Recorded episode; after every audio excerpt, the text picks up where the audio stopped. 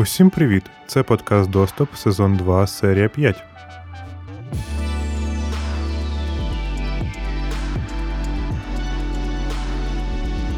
Колеги, наближається кінець сезону. Всі дефолтні почуття людини. Чи чуття, я так і не можу вивчити, кожен раз путаюсь. Курча. Людські чуття. Чуття. Опа. Так, органи чуття, але відчуття.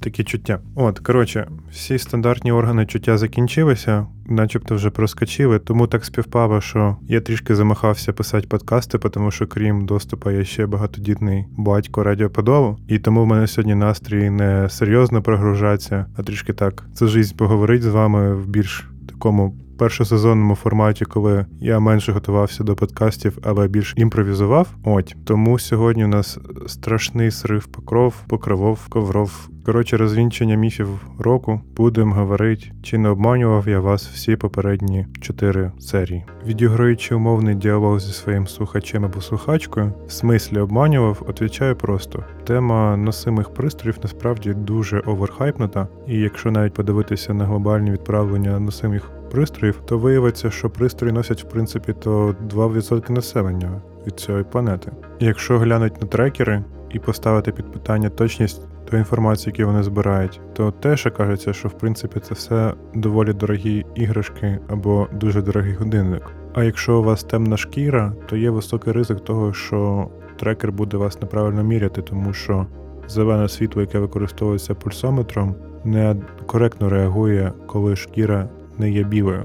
Дослідження бриташки показує, що дані з носимих пристроїв не релевантні для вивчення стану фізичної активності населення, бо ті, хто їми користується, є дуже вузькою вибіркою. А алгоритм можуть містити в собі когнітивні хиби, закладені людьми. Я, здається, не розказував у першому сезоні про алгоритм, який дозволяє за допомогою статистичних даних передбачити ймовірний вік, в якому помре якась певна людина за якимись параметрами, але приколяс з ним, що він може бути як і расістом, так і ще й цим шовіністом, тому що статистичні дані зібрані на основі рішень, які ухвалювалися людьми, і відповідно вони можуть бути необ'єктивними, і на них діяли якісь інші фактори, не пов'язані з протоколами лікування. Тобто є зараз дискусія, чи расизм впливає на те, як лікують людей. Одні дослідження кажуть, що да, інші кажуть, що ні. Але є ще приклад, що жінок менш агресивно лікують після серцевого нападу. Вдогоночку ще історія про несвідоме викривлення розробниками. Є research, який вивчав наскільки викривляються дані про фізичну активність смартфонами, і коротше викривляється. Тому що якщо у вас нестандартний паттерн ходьби, і ви надаєте перевагу ходити не тільки по біговій дорожці, яка супер рівненька в одному ритмі. Ну це все, типу, як в тестовій лабораторії, то є ризик, що через дуже біг дейта, але дуже шумно дейта. Розробники неправильно закодять алгоритм, і ваш телефон або апка будуть недороговувати вам трішечки крочків або перераховувати. А ще сюрприз-сюрприз, тільки одне з шести ресерчів показало, що носіння носимих пристроїв, як фітнес-трекери, призводять до значимого скидання ваги і взагалі ніяк не впливає на зниження рівня холестерину та нормалізації тиску. Бо одне діло почать ходити більше, а інше займатися здоров'ям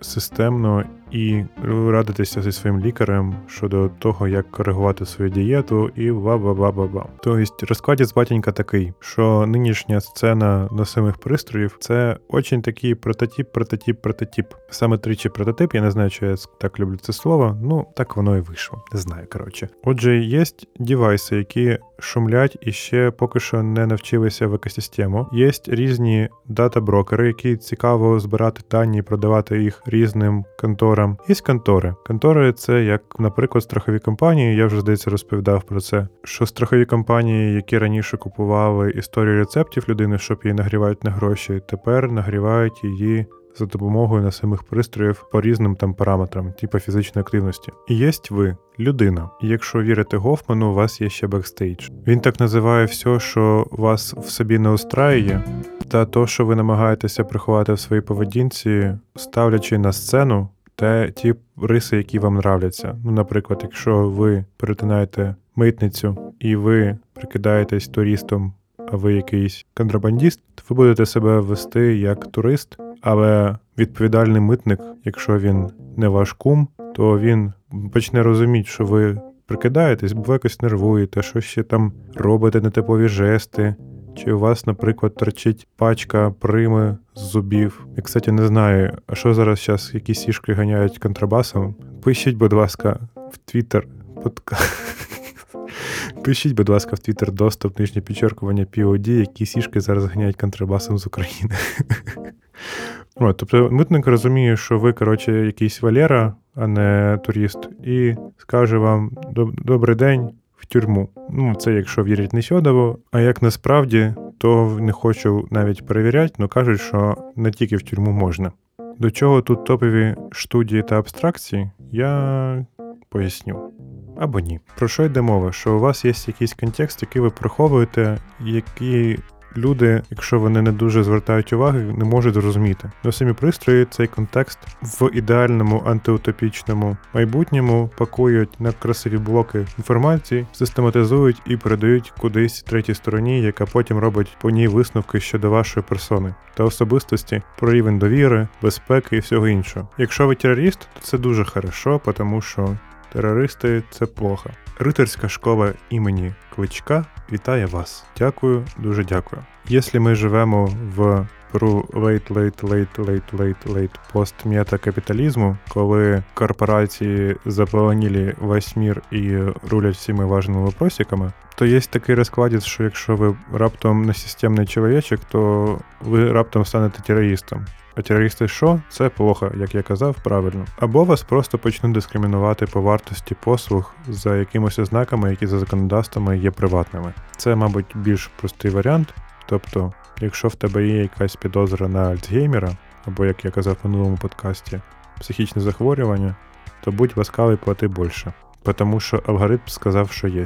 Алгоритм сказав, значить є. І то, що є якийсь похибка там в X відсотків, це нікого не хвилює, плати більше. Якщо ви ж раптом якийсь активіст, який не дуже довольний діями певної влади, то теж є шанс наробити собі всякої неприятності, якщо ви живете в тоталітарній країні, де опозиціонерів не дуже чтуть. Ну і підзвітність того, що відбувається з вашими даними, чи уходять вони наліво навіть безкоштовно, тому що ламають сервера, і наскільки все анонімно, це все знову ж таки великі вопросики, які прикладають GDPR, не прикладає, все одно буде больно.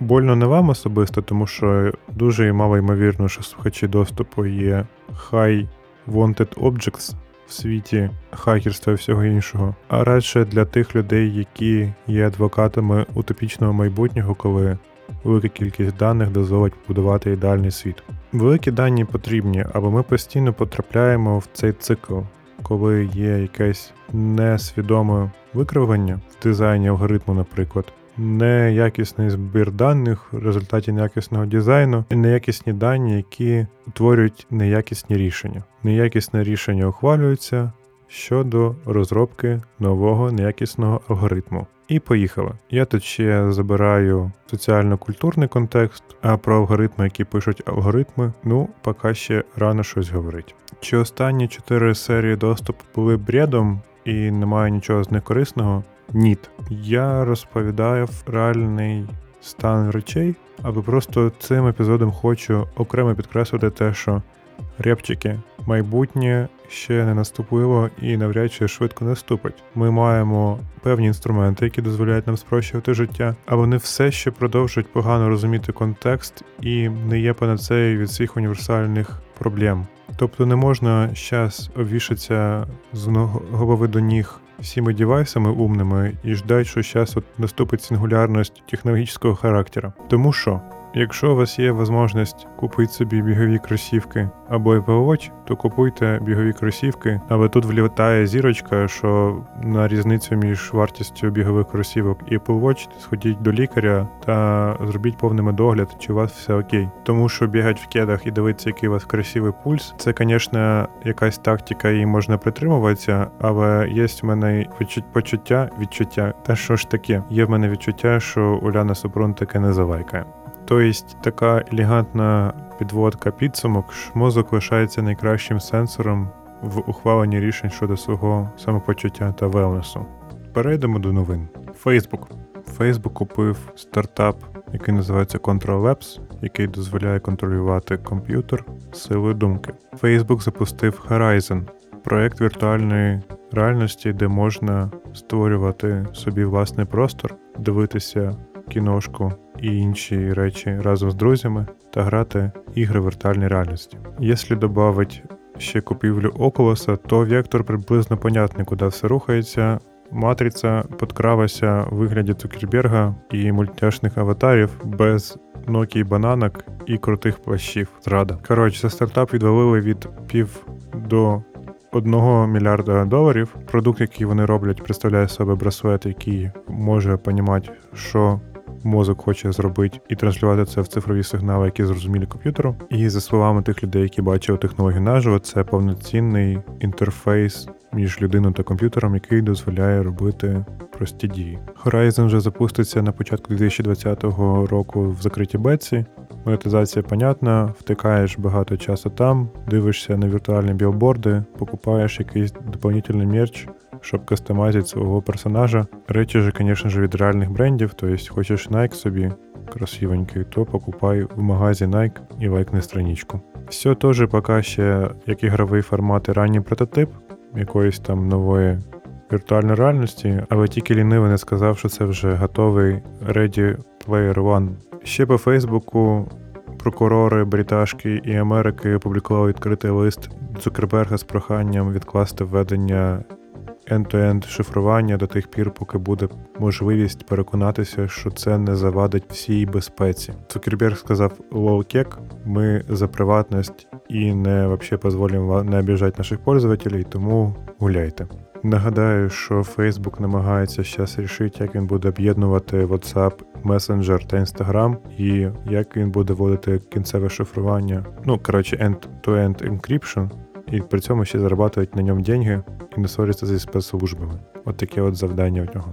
Шок, скандал, інтриги, розслідування. Instagram придумав ICQ. Ну, якщо точно, то він запускає апку, яка називається Threads, яка доволі точно відтворює механіку Аськи. Коротше, що робить апка? Ти її скачуєш, і вона має два режими: або статус, або автостатус. Якщо в тебе обираєш автостатус, то понімаючи по даним локації, акселерометру і рівня батареї, воно фігачить якийсь статус, що ти робиш. Ще можна свати фотографії друг другу. Робота це все на тих людях, яких ви визначили як close friends. Тобто той список людей, яким показується Instastories, якщо ви її виклали і вона показується у вас зелененьким кружочком, а не червоним. Весь концепт продається як бажання компанії зменшити соціальну ізольованість і змушувати людей більше взаємодіяти в офлайні. Типу, що Swarm і Foursquare це було більше про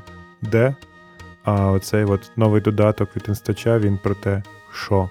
Тобто ділитися з людьми, чим зайнята людина, що вона думає робити, чи є в неї настрій потусить, чи немає настрою потусить, щоб більше общатися і діяти в офлайні. Типа дуже змістовна соціальна мережа, яка максимально впливає на ваш офлайн. Або просто ICQ. Кляті міленіали. Швидкий апдейт по Радіо Подолу. У нас ще з'явився подкаст, який називається Держспецкомс. Його веде Анна Цицько. Це прекрасна людина, яка займалася комунікацією медичної реформи в Україні, і вона розповідає про те, що таке державні комунікації здорової людини.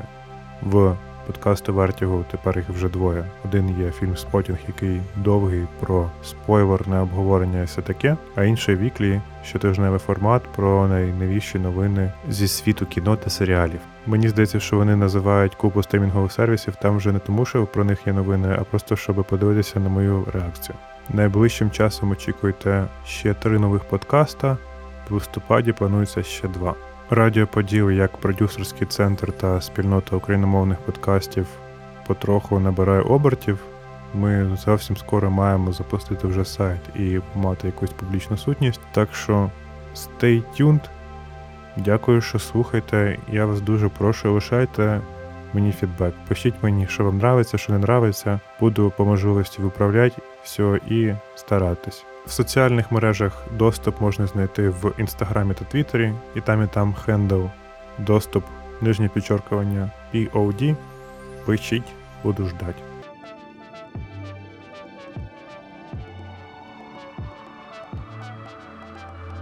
Все, що я хотів сказати цим епізодом, що я трішки замахався валить чітко по сценарію, і мені хочеться трішки імпровізації, та те, що не можна все-таки ще ожидати від розумних носимих девайсів тої рівня автономності і розумності, щоб покладатися на них у всіх ситуаціях жизненних і не очень. Тому в плані розуміння контексту ми самі собі найкращий сенсор і вважайте тільки на себе. Ходіть не 10 тисяч кроків, як там вас намагається мотивувати трекер, а стільки, скільки ви відчуваєте, скільки вам комфортно. І не намагайтесь поміряти якимось мета, гіпер на девайсам якісь проблемні речі, звертайтесь одразу краще до лікаря і руліться доказової медицини. Ну і мені сьогодні хотілося трішки відійти від такого жорсткого лекторного формату і більше з вами потрендіти про всю недосконалість технічного майбутнього. Музика Артема Димченка, візуальне оформлення Мар'ян Наєм, я Павло Бондаренко і змістовність та щирість понад усе. Па-па! Радіо, Радіо Путів. Путів, Путів, Путів.